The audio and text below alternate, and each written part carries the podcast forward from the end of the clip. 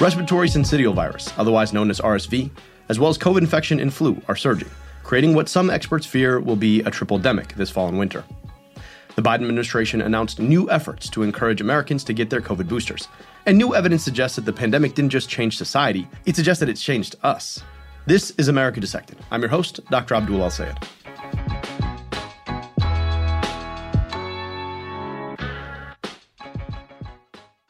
It should be no coincidence that the word we use for a piece of content that spreads rapidly on the internet is viral. That virality is what every content creator aims for. But peel that back for a minute, and you have to appreciate that before 2010 or so, virality was definitively a bad thing. For most of human history, viruses have been uniformly bad. Even on the internet, before social media, getting a virus meant malware on your computer. And it's no wonder, then, that while it may be the pathway to fame and fortune for a whole generation of internet stars, the content that often goes viral is still, well, bad. Social media has ushered in a whole new level of what our guest today calls information disorder mis, dis, and malinformation that specifically, intentionally or not, turns us away from the truth. Information disorder has interacted with health for a long time. Even before the pandemic, it fueled an anti vax movement that led to the resurgence of a disease that vaccinations had held at bay for decades measles. And so much of the wellness industry is built on mis and disinformation telling you to take this pill or use that lotion. The pandemic was the first time that the twin meanings of virality went viral. We had a never before seen virus spreading across the world. Scientists struggled to understand the virus, often borrowing from what we thought we knew about its nearest cousin to impute on the fly policy to curb the spread. And the information vacuum created a moment where mis and disinformation went viral too. And as new information emerged that was, in fact, backed by good science, information disorder had already done its damage. And when the evidence based policies didn't comport with their political interests, politicians, including the President of the United States himself at the time, Donald Trump, spread this false information even further. Information disorder had become a substrate of our national polarization before, itself a consequence of so much more mis and disinformation. Today, millions of Americans have yet to receive a first dose of a safe, effective vaccine that has saved millions of lives, all because they've been victims of the virality of information and that leaves them exposed to become victims of the virus itself. And what all of this reminds us is that it's not enough to know the truth, one has to be able to communicate it too.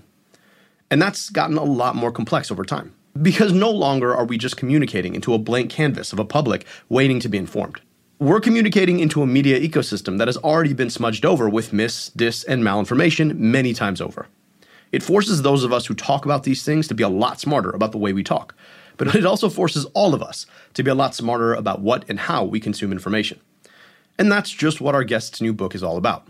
Our guest today is Dr. Seema Yasmin, a physician, journalist, and professor, the author of What the Fact, a comprehensive, easy to read guide to information disorder and how to see it, process it, and find the truth. She joined me to talk about why information disorder happens, how we need to talk about it, and how we move forward. Here's my conversation with Dr. Seema Yasmin. Can you introduce yourself for the tape? Yeah, I'm Dr. Seema Yasmin, author of What the Fact Finding the Truth in All the Noise. So, walk me through why you decided to write this book right now. Now, I have some thoughts about it, but I'd love to hear it in your words because there's not much out there for teens and young people that offers them a helping hand as to how to navigate misinformation and disinformation. So, what you see, and when you talk to young people, they are bombarded with this concept of fake news, fake news, everything out there is fake. Just be skeptical, cynical, don't believe anything you read, see, or hear. And that's an awful and just overwhelmingly negative message to give. And it makes people feel like the situation is hopeless. Let's just give up. Everything goes viral. Fake news and lies abound, and we can't do anything about it. And that's such a BS. So I wanted to write this book that was really fun, really accessible to young people, but to older people and older people as well, and kind of gives you the evidence based tools that really exist out there that can make you a very savvy consumer of information. We all think we already are. We're all very susceptible, of course, though, to falling for BS. So, what the fact is your how to guide for spotting the lies and for kind of immunizing yourself against believing falsehoods. So, what's interesting to me is that yeah, I find that the uh, skepticism to information because of the fear of mis and disinformation by different generation just looks different, right? There's this notion that uh, young people are better consumers of information. And what I find is that the vulnerability to mis and disinformation just comes in a different form. It's that I don't believe what I hear on some cable news channel or even on uh, the local evening news.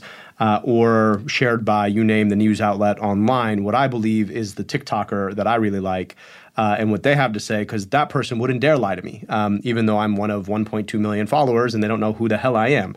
Um, uh, how how uh, how much does that sort of assessment comport to what we actually understand about vulnerability to mis and disinformation?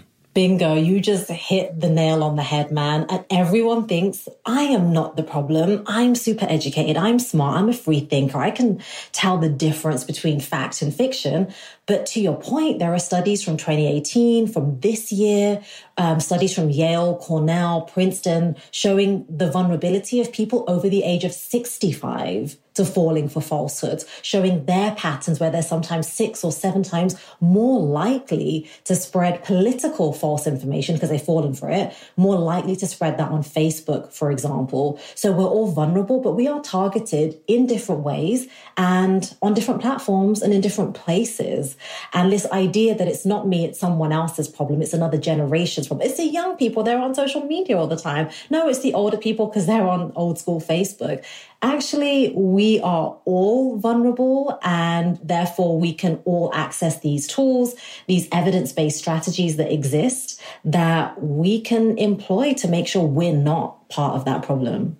You, in your book, uh, highlight this almost canonical instructive lesson about a Facebook post from a gentleman named Peter from Buckinghamshire. Can you walk us through what Peter did and, and what happened um, and why it was such an instructive lesson about how fast uh, mis and disinformation can move? So, what the fact is full of stories and full of anecdotes. And I was spoiled for choice in writing this book because anytime you want examples of misinformation or disinformation or malinformation, all the different types, there's just an abundance, right, of things that have gone viral, things that have become really catchy. So this particular example, people might even remember it if you can think back to very early in the pandemic, like February, March 2020. And you have this guy, Peter from England, uh, older looking guy, very avuncular avatar on Facebook, looks nice and trustworthy. And he's not a bad person. Like, let's just put that out there.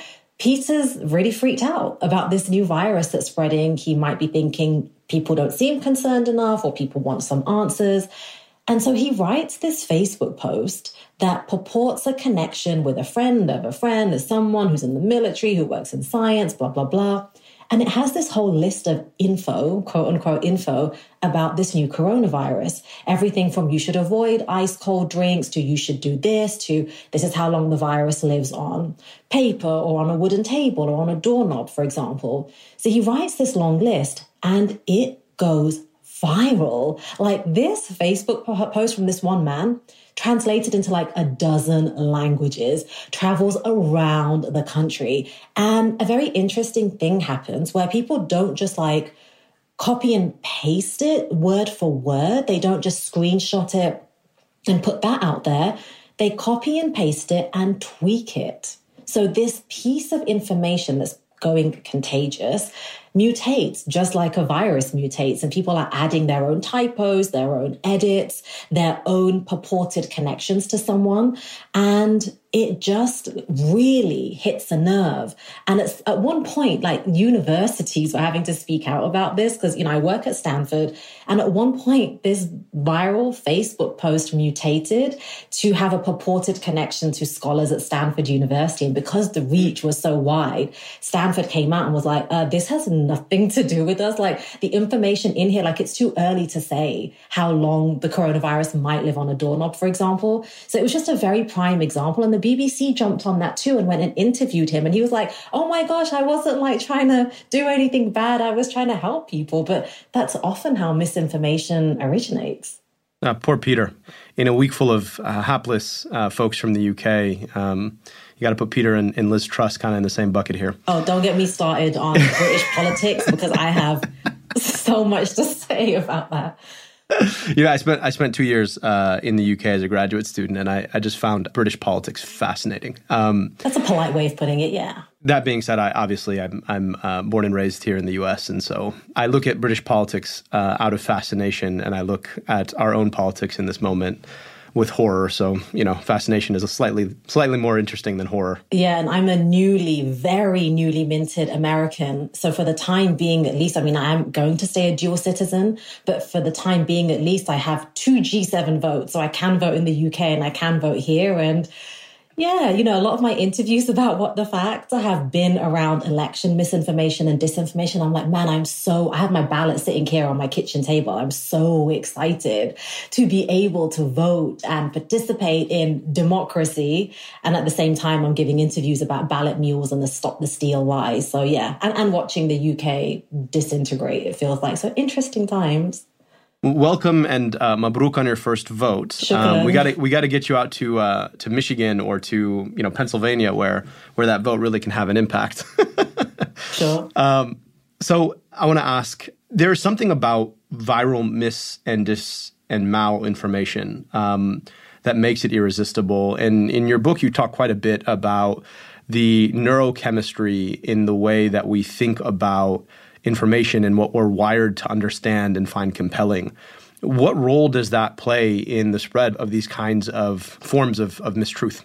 Our brains are wild, man. They are just absolutely fascinating. And as someone who studied mis and disinformation for over a decade, honestly, it was only in the course of writing this book and talking to evolutionary biologists that it started to make sense to me why exactly we will believe a lie and spread a lie, sometimes even when we have an inkling that it is a lie. And this idea that what you believe in, you want to think you're rational, right? I do. We're smart. We have degrees and whatever. We read. So you want to think you're logical, but actually your beliefs are very often based not so much on fact, but on belonging. And you think, wait, that doesn't make sense. And the biologist I spoke to said, stop thinking about it from an intellectualist point of view. You're an epidemiologist, you like millions of data points, right? Many of us out there like that kind of a big data set, but our brains weren't necessarily evolved to analyze information in that way. They did evolve, however, to make sense of the world through stories and so the biologist I spoke to said, put that intellectualist perspective to the side. Think about this not from an intellectualist point of view, but an interactionist one. That over the course of humanity, we survived and we outlived predators. For example, because we were able to form communities and bond over shared beliefs. So that changed everything for me. And that, okay, I kind of get it more now why I might have a conversation with a parent about getting the flu shot and they're adamant they won't give their kid the flu shot in Texas, but they want their kid to have an Ebola shot, right? Like, how is it that as humans, we form these kinds of beliefs? So that was a game changer for me in helping me understand that belief is about belonging and truth is very often tribal. And our brains are fantastic and they are so complicated and confusing and confounding. But understanding the neuroscience of belief and understanding that we are hardwired to be susceptible to stories makes us all that more savvy and helps you know oh my gosh i'm reading a tweet and hold on a second i'm not going to retweet because i just noticed my blood pressure's gone up. Like I felt heated. I felt indignant because of this tweet. Stop right there. That's a red flag for misinformation and disinformation. And the very sophisticated bad actors out there who are seeding this stuff, they know exactly how to engineer messages to go viral and making them emotionally triggering is one way.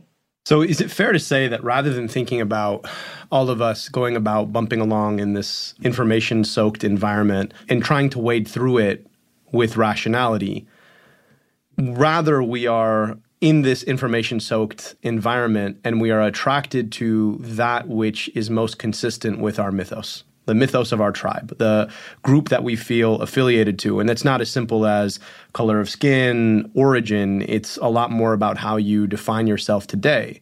Yeah. And let me blow your mind. When you turn on BBC News or you listen to a podcast or you choose which magazine you're going to get your news from, you're kind of doing it to get new information, but really not that much. You're absorbing information from chosen places because you want messages that affirm your existing worldview. You want a bit of new information, you'll let that in, you'll let it trickle in, but not so much that it disrupts your status quo too much. And communication scholars have known this for a really long time. They talk about like the ritual model of communication, the fact that watching BBC for me is akin to going to the mosque on Friday. It is a ritual. It affirms my worldview. And once you understand that, once you can admit that uncomfortable truth, it can make you more open to challenging your beliefs, having your beliefs challenged. And one of the central things that I talk about in What the Fact is not just all about misinformation and disinformation and how to recognize it, it's how do we make ourselves more resilient to falling for that stuff? One of the ways is to say straight out the bat, our beliefs probably most of the time should not be binary. You don't have to be 100% I believe yes in this and I believe no in that. Maybe for some things that's essential, but not for everything. And actually, what you want to do is assign levels of credence to your beliefs. What that does is it keeps you open minded to when someone challenges your belief. First, you're like, oh, this is getting me heated. Why is that? Oh, I think it's because I remember belief is about belonging, belief is about identity. Someone challenging my belief on vaccines is actually challenging what feels to me like my identity but I haven't assigned a 100% belief in this thing. I have an open mind. Right now, I'm at a seven. Abdul is saying something. Oh, actually, I let in some new information. Now I'm going to shift that to an eight or a six. That's probably a much better way to go through life than just being staunchly, staunchly in one particular corner about everything.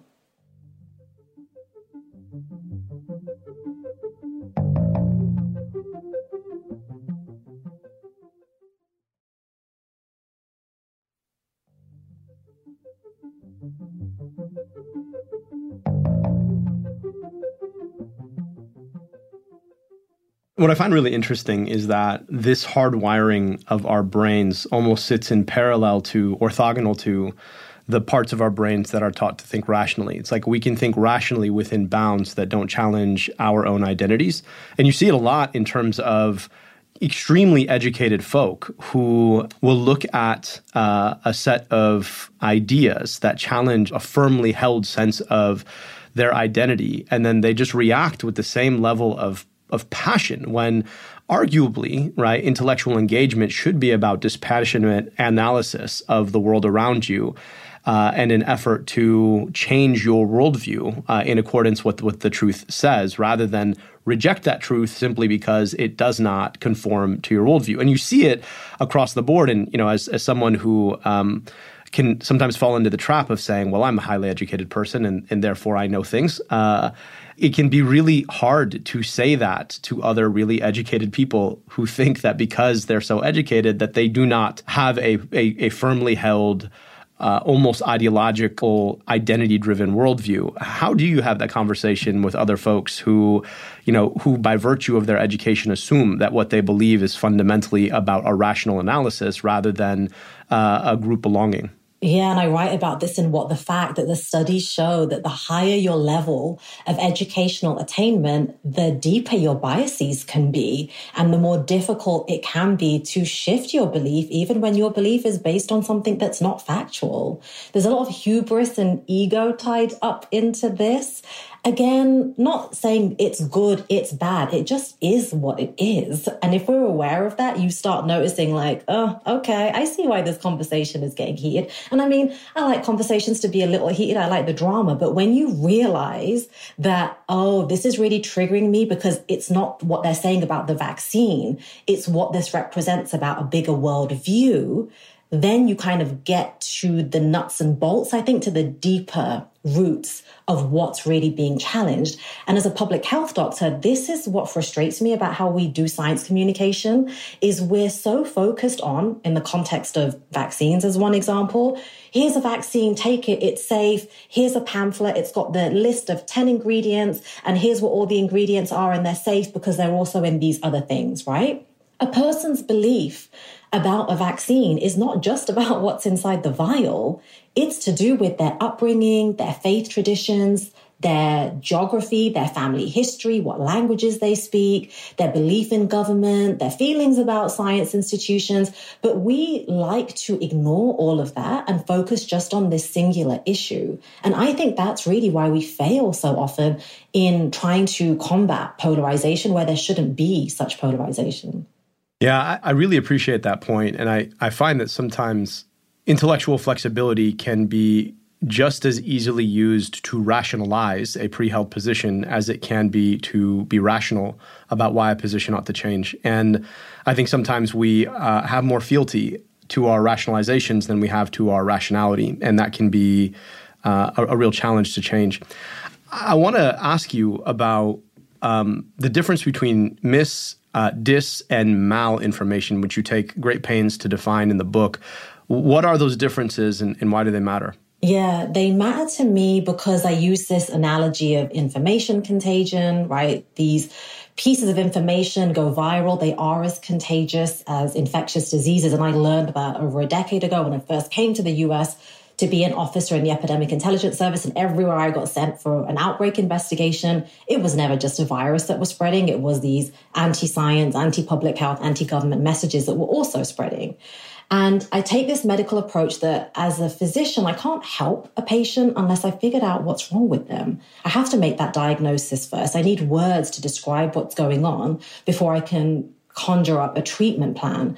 And so when we think about this concept of fake news, it's not a very accurate diagnosis. It's really broad. It's what I think of as like a dustbin term. You can just shove everything into it. Plus, this term fake news has really been weaponized and lobbed like a word grenade, especially at people like journalists and investigative journalists who are speaking truth to power. You know, we've seen presidents and people in power just shout fake news to drown out accountability reporting, for example. So instead of fake news, I say, Let's talk about misinformation. Let's talk about disinformation. And the difference between those two is really simple. Misinformation and disinformation, they're both lies. They're both false.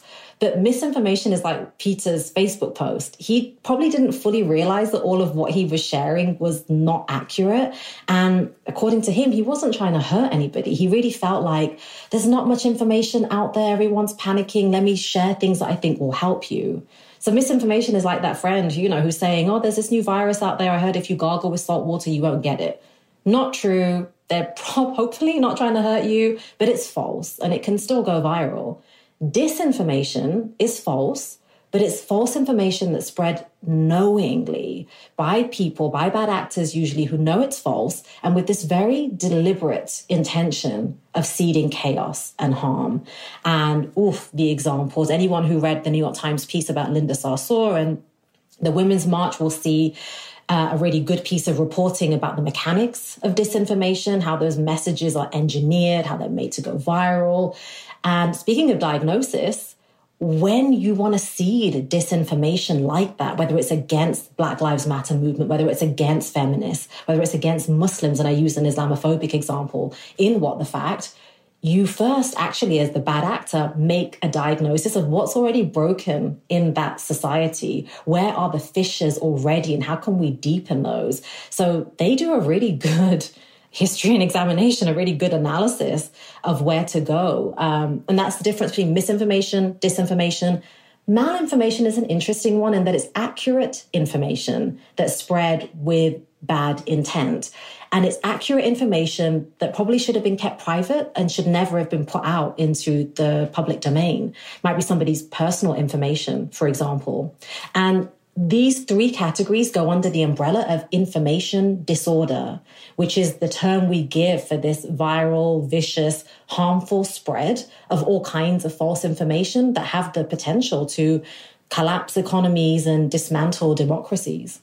As we think about this, you know, we're having this conversation somewhat anew because of the degree to which this information disorder that you talk about can be accelerated by social media. And in some respects, the question of misinformation versus disinformation and malinformation is the question of intention, which is in some respects also the question of power. Usually, you don't have misinformation spread by folks with a lot of power. It's usually you know picked up because there's a there's a vacuum in the information environment and it it gets pushed out. But with malinformation and disinformation, there's often a power analysis involved in that. And it's both the power analysis implicit in algorithmic amplification by social media, which exists to move as much alarming information as possible to keep your eyes glued to the medium.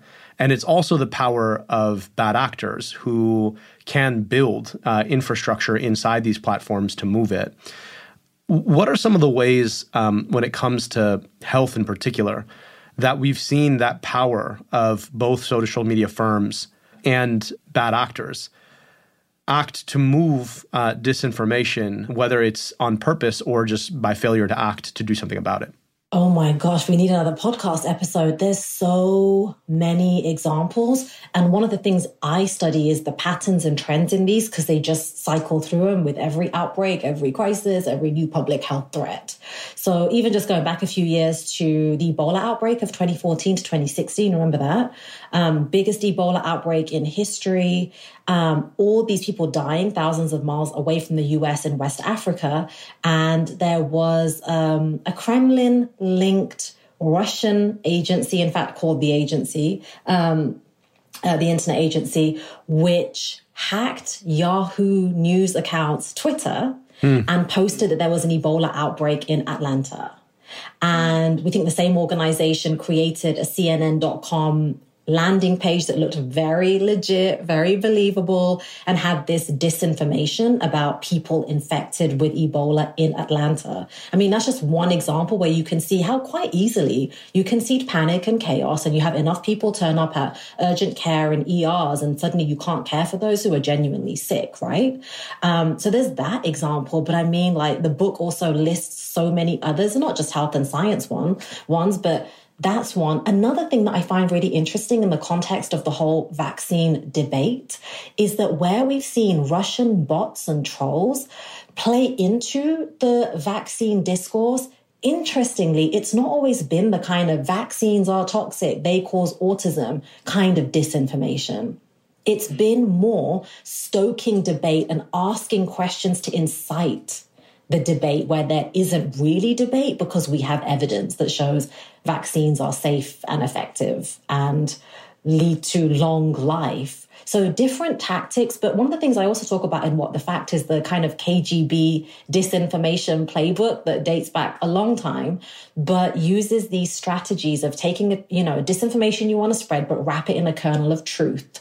There's, they're just using the same strategies over and over again, whether it's to discredit feminist activists or whether it's a discredit um, anti-black racism activist or whether it's to massively unravel gains we've made in public health because of vaccines yeah one of the saddest aspects of this is that we are seeing like you said falling vaccination numbers across the board, not just for COVID vaccines, which, by the way, the proportion of Americans that have had this latest booster is less than 5%, and that's crazy. But it's not just COVID vaccines, it's everything from MMR to polio, things that were, were settled. Um, and in fact, if you were to analyze this before the pandemic, you had higher rates of vaccination in traditionally red counties. And so you see the power of ideology wrapped around disinformation to fundamentally change uh, what has been settled. At the same time, on the other side of the conversation of mis and, and disinformation is the failure of true information. And one of the, uh, I think, most profound failures of this pandemic on the part of the public health community is the failure to adapt to a changing information ecosystem and our inability to recognize that authority is not a platform unto itself. And so we assumed that, you know, as if this was the 60s and 70s and you had three channels, that if there was somebody with an MD or a PhD who looked professional like and spoke in a really monotone voice, that if they got out there and said things, then people would listen to them and do what they said. And that just has not been further from the truth. And I, want to ask you why do you think that uh, folks whose job it is to communicate to the public about their own health risks have fallen so flat in this moment? What are we getting wrong?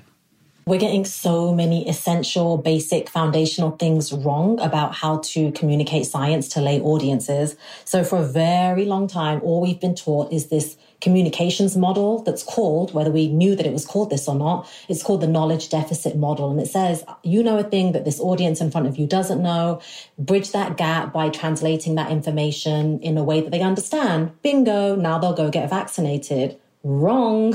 And going back to that point about a choice about vaccines, a choice about voting, a choice about clean air, whatever it might be, it has to do with so much more than casting of the vote, the what's inside the vial. And so we have these very singular pointed conversations, neglecting to address all the other stuff, all the rest of the stuff in the information ecosystem.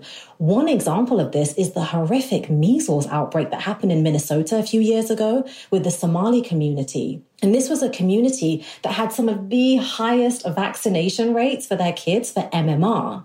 But what happened about 10 years earlier was some Somali parents were really worried, like, hey, I think we have higher rates of autism among Somali kids in Minnesota. And they took this concern to the public health department. The public health department, you know, said what good scientists say, which is we're going to do an analysis. You know, if you're worried about this, we're going to study do Somali kids really have higher rates of developmental disorders than their white friends? So the public health department goes away to do this research, right? In the meantime, oh, gosh, this pains me to say it because the anti vaccine groups come in and they do a spectacular job of connecting and communicating and filling an information gap. And did they fill it with lies? Yes. But did they fill it effectively? Yes. And what they did is they said to the Somali community, we've heard your concerns about higher rates of autism among your kids. And guess what? You're right. And let's show you why. Here's a chart that shows that your MMR vaccination rates are so high compared to everyone else. That's why your kids are autistic. They had closed door town hall meetings with armed guards where doctors couldn't go in, reporters couldn't go in, public health workers couldn't go in. Andrew Wakefield himself, the discredited English doctor who did those fraudulent studies that faked a connection between autism and the combined MMR vaccine, he turned up, these other groups turned up. And I say to people, it's horrific because what happened was vaccination rates plummeted after that. Meanwhile, the public health department comes back and it's like years later we've done the analysis and guess what? Autism rates are not higher. It can appear that way but we have the data that proves somali kids in minnesota are not developing you know any kind of these disorders at higher rates than their white friends. In the meantime, the vaccination rates have gone down, and the Somali kids are in hospital in the ICU with measles because that's how deadly measles is, right?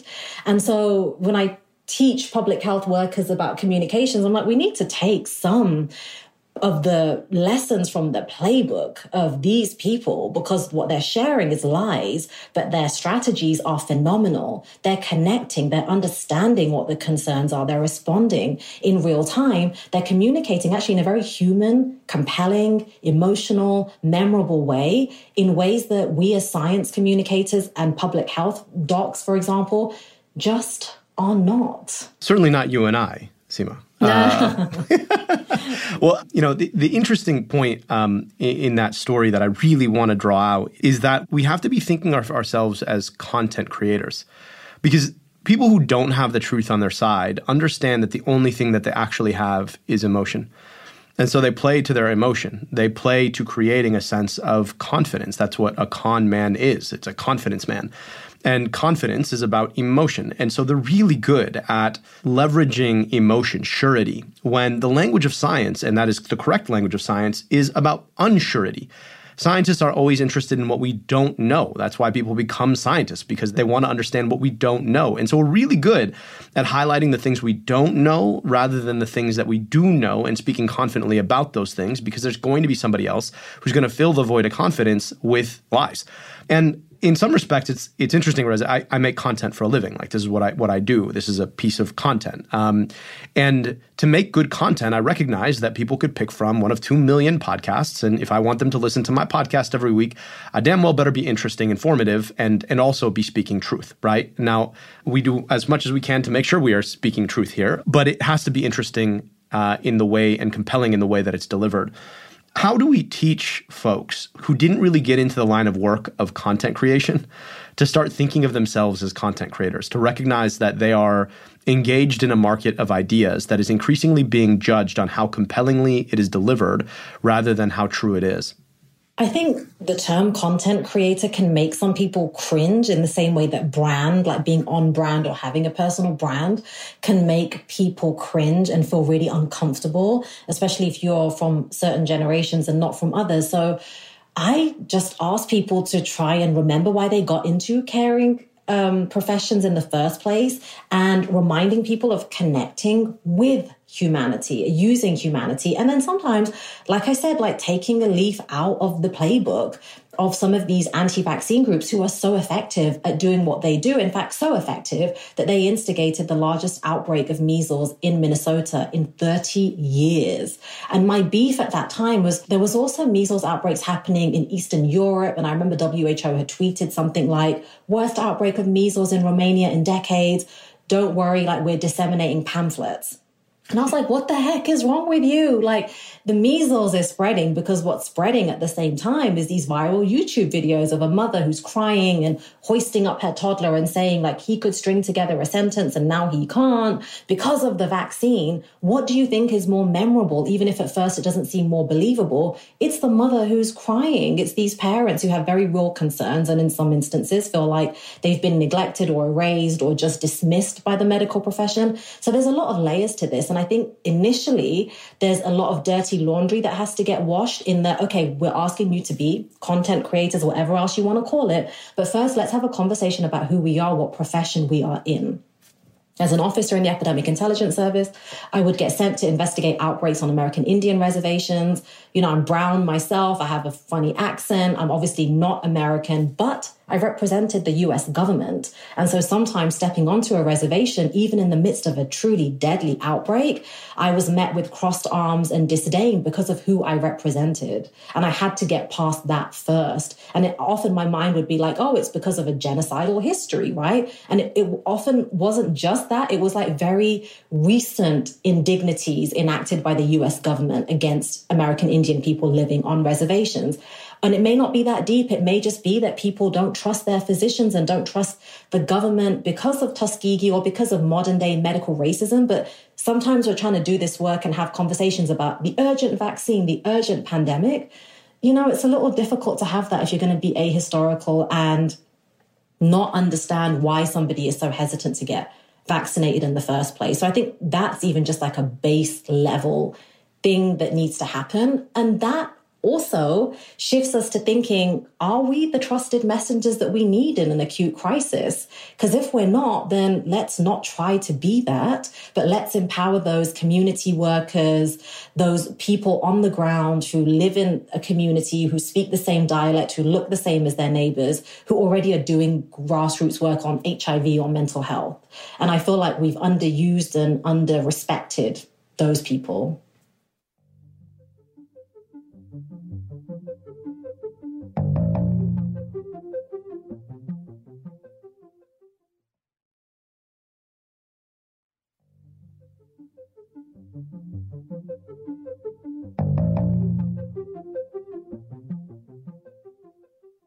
The, the other thing that I find extremely blameworthy, uh, just talking about our own tribe here for a second, is that there is a certain um, responsibility to have done this from the jump. Right? Anyone who's ever spent any moment in a clinic understands that no matter uh, how good you are technically at diagnosing and treating disease, if you can't build a rapport with the person that you are treating, then you are not being a good clinician. And so this is essential to what we do, whether we want to call ourselves content creators or have a brand, whatever that is. Having empathy and appreciating where someone's coming from, being able to connect with them emotionally and tell them while you're talking about care that you actually care is fundamental to the work. And then the second part of this is that there is a real and deep, and I hate to say it, but abiding disdain for people who don't just agree, right? And so you can tell when you're being talked down to. You can tell when you're being talked to by somebody who thinks that they're smarter than you or better than you, uh, who thinks that they um, they they know better and are talking downward, and you're not likely to listen. And so the, the notion that uh, we assume that our knowledge or some letters that we put behind our name are an implicit platform and that we should just have to come out and talk without actually communicating emotionally is itself a failure to do the work that we train to do, whether or not um, you train to communicate in a 21st century media environment or you didn't.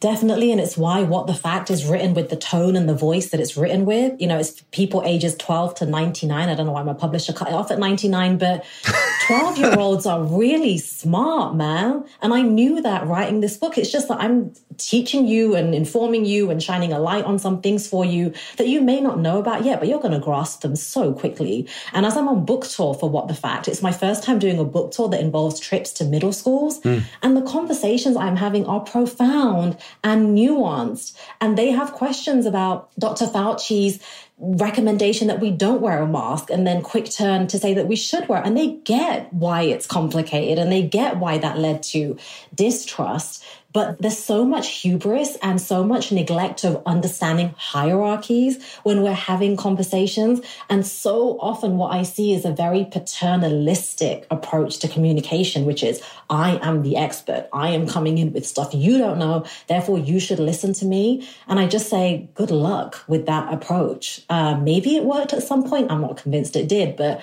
it's going to backfire on you now.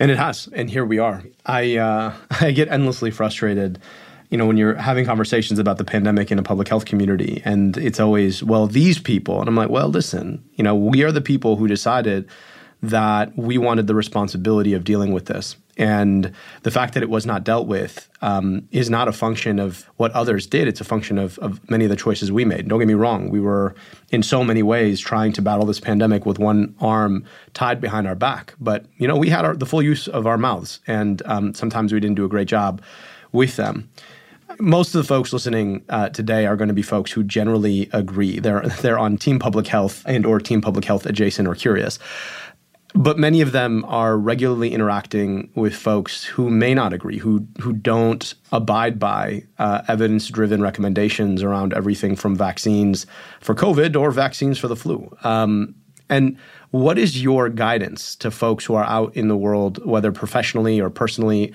having conversations uh, with people who don't agree with them? About how to get this right and about how uh, to persuade somebody uh, to do this thing that's in their best interest. Yeah, great question. And there are scripts in the book, like literal scripts that show you a conversation between two people who vehemently disagree on gun control to show you that there are evidence based ways. People study this, and I condense their learnings in this book evidence based ways to effectively debunk and to have productive conflict. Like we shouldn't be conflict avoidant. It's actually very necessary to being human, but you need to know how to have what we call good or productive conflict and not what we call high conflict, which is the one that goes nowhere. There's a lot of tips on this. Like one overarching one is to go into those conversations with respect for the other person and compassion. I will say I start that whole chapter off by saying there are times when someone's point of view isn't just uh, annoying or just, you know, non factual, but it might be in opposition to your right to exist as a Muslim person, a queer person, a disabled person. You need to have that thought, that conversation about your safety, uh, about the feasibility of that kind of conversation. But once you've addressed that, and I always want to put that out there first, because sometimes that is the discourse we're dealing with.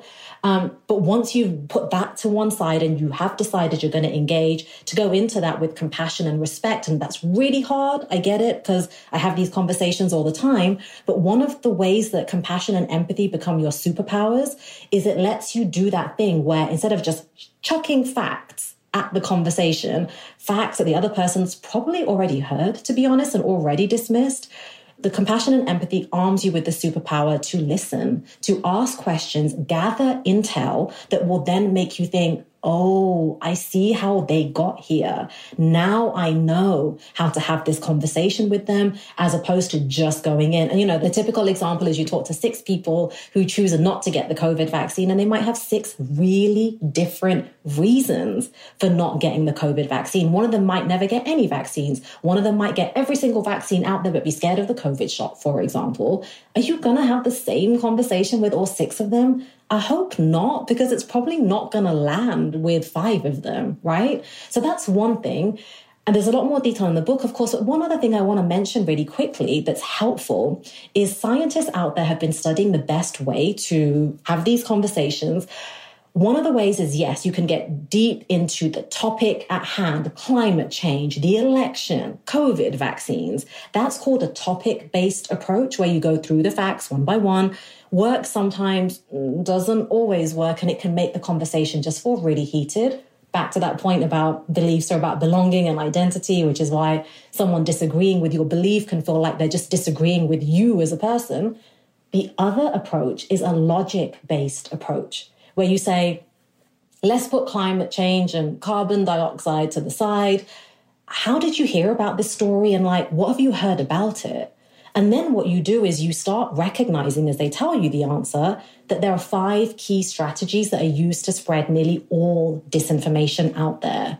More detail in the book, but it includes things like fake experts, logical fallacies, cherry picking data, and the use of conspiracy theories. So what you can then do is again, leaving climate change, vaccines, whatever at the side, you can say, Oh, I'm noticing, look, they used a fake expert.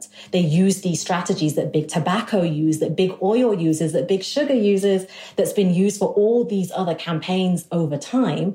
And that logic based approach not only takes the heat out of the very intense conversation, it gives people an aha moment about why they fell for what they fell for but it also gives them this umbrella level of immunity in that now you've shown them red flags that might be used to spread lies about shisha being safe, even though it's freaking tobacco, or about some other lie or myth.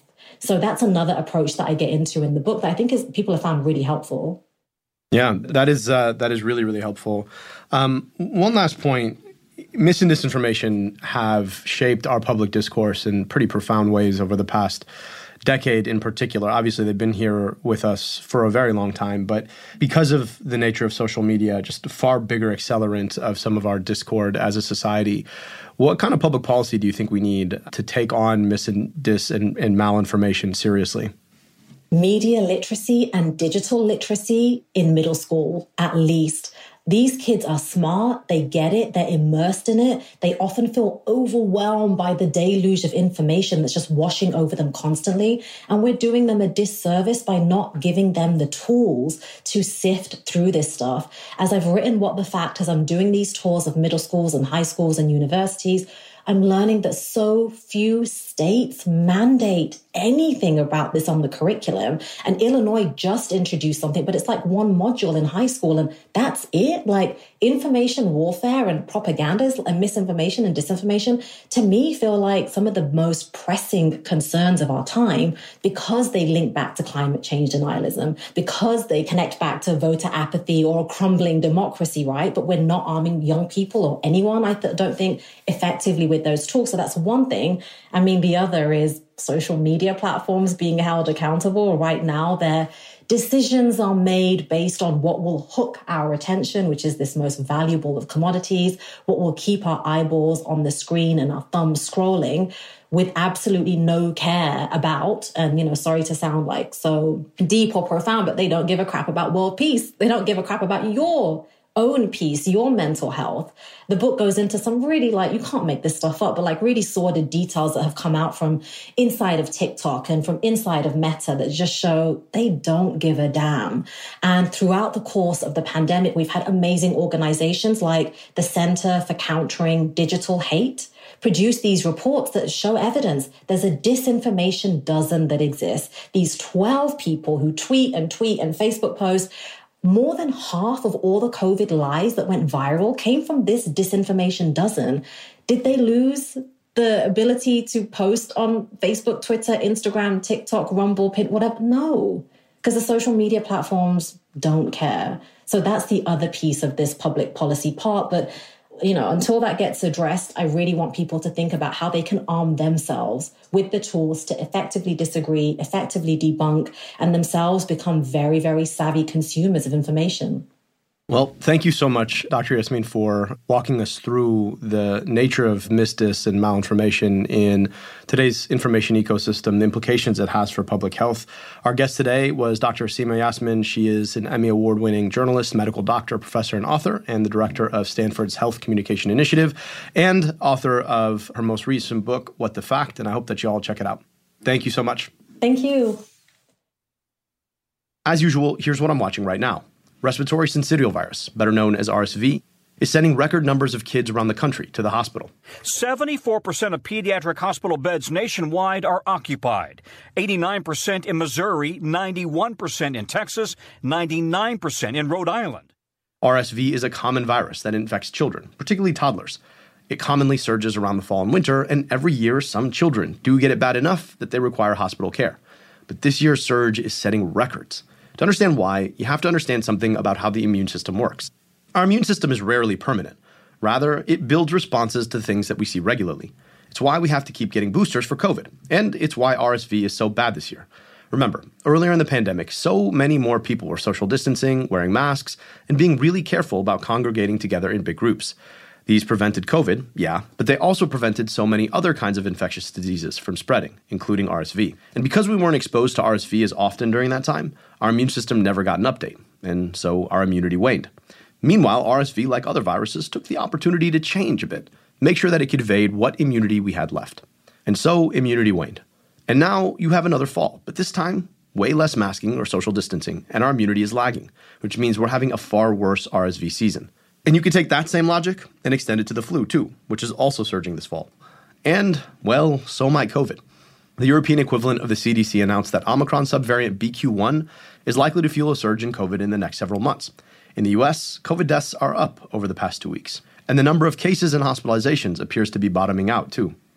All of this has led to fears of a triple demic, that we'd experience three different surges of three different diseases at the same time.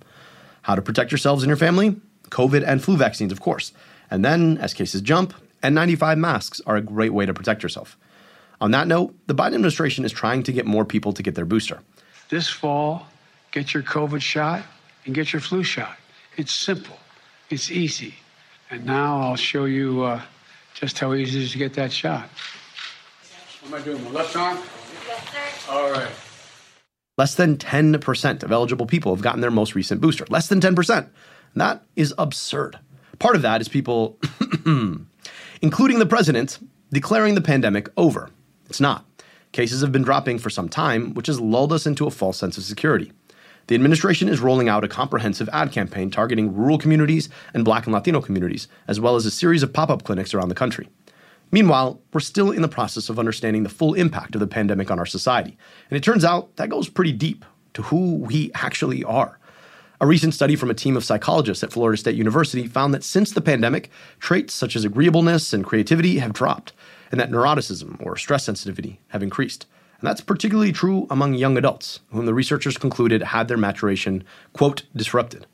It makes sense. COVID all of a sudden took away so many of the milestones we have to look forward to. It created a sense of a world where our hopes and plans can be dashed. And when that happens early in life, well, it can change you. And the agreeableness thing, certainly true in the interactions I've had out in society. My hope is that some of these changes will start to fade as the pandemic does.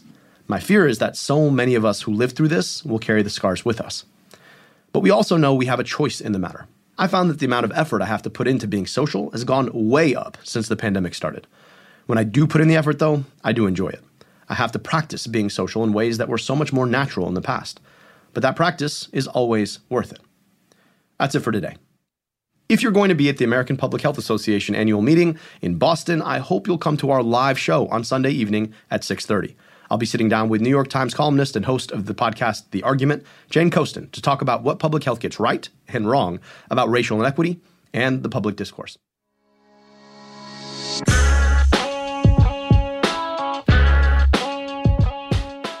America Dissected is a product of Crooked Media. Our producer is Austin Fisher. Our associate producers are Tara Terpstra and Emma Illick-Frank. Vasilis Fotopoulos mixes and masters the show. Production support from Ari Schwartz and Ines Mata. Our theme song is by Taka Yasuzawa and Alex Sugiura. Our executive producers are Leo Duran, Sarah Geismer, Sandy Girard, Michael Martinez, and me, Dr. Abdul El Sayed, your host. Thanks for listening.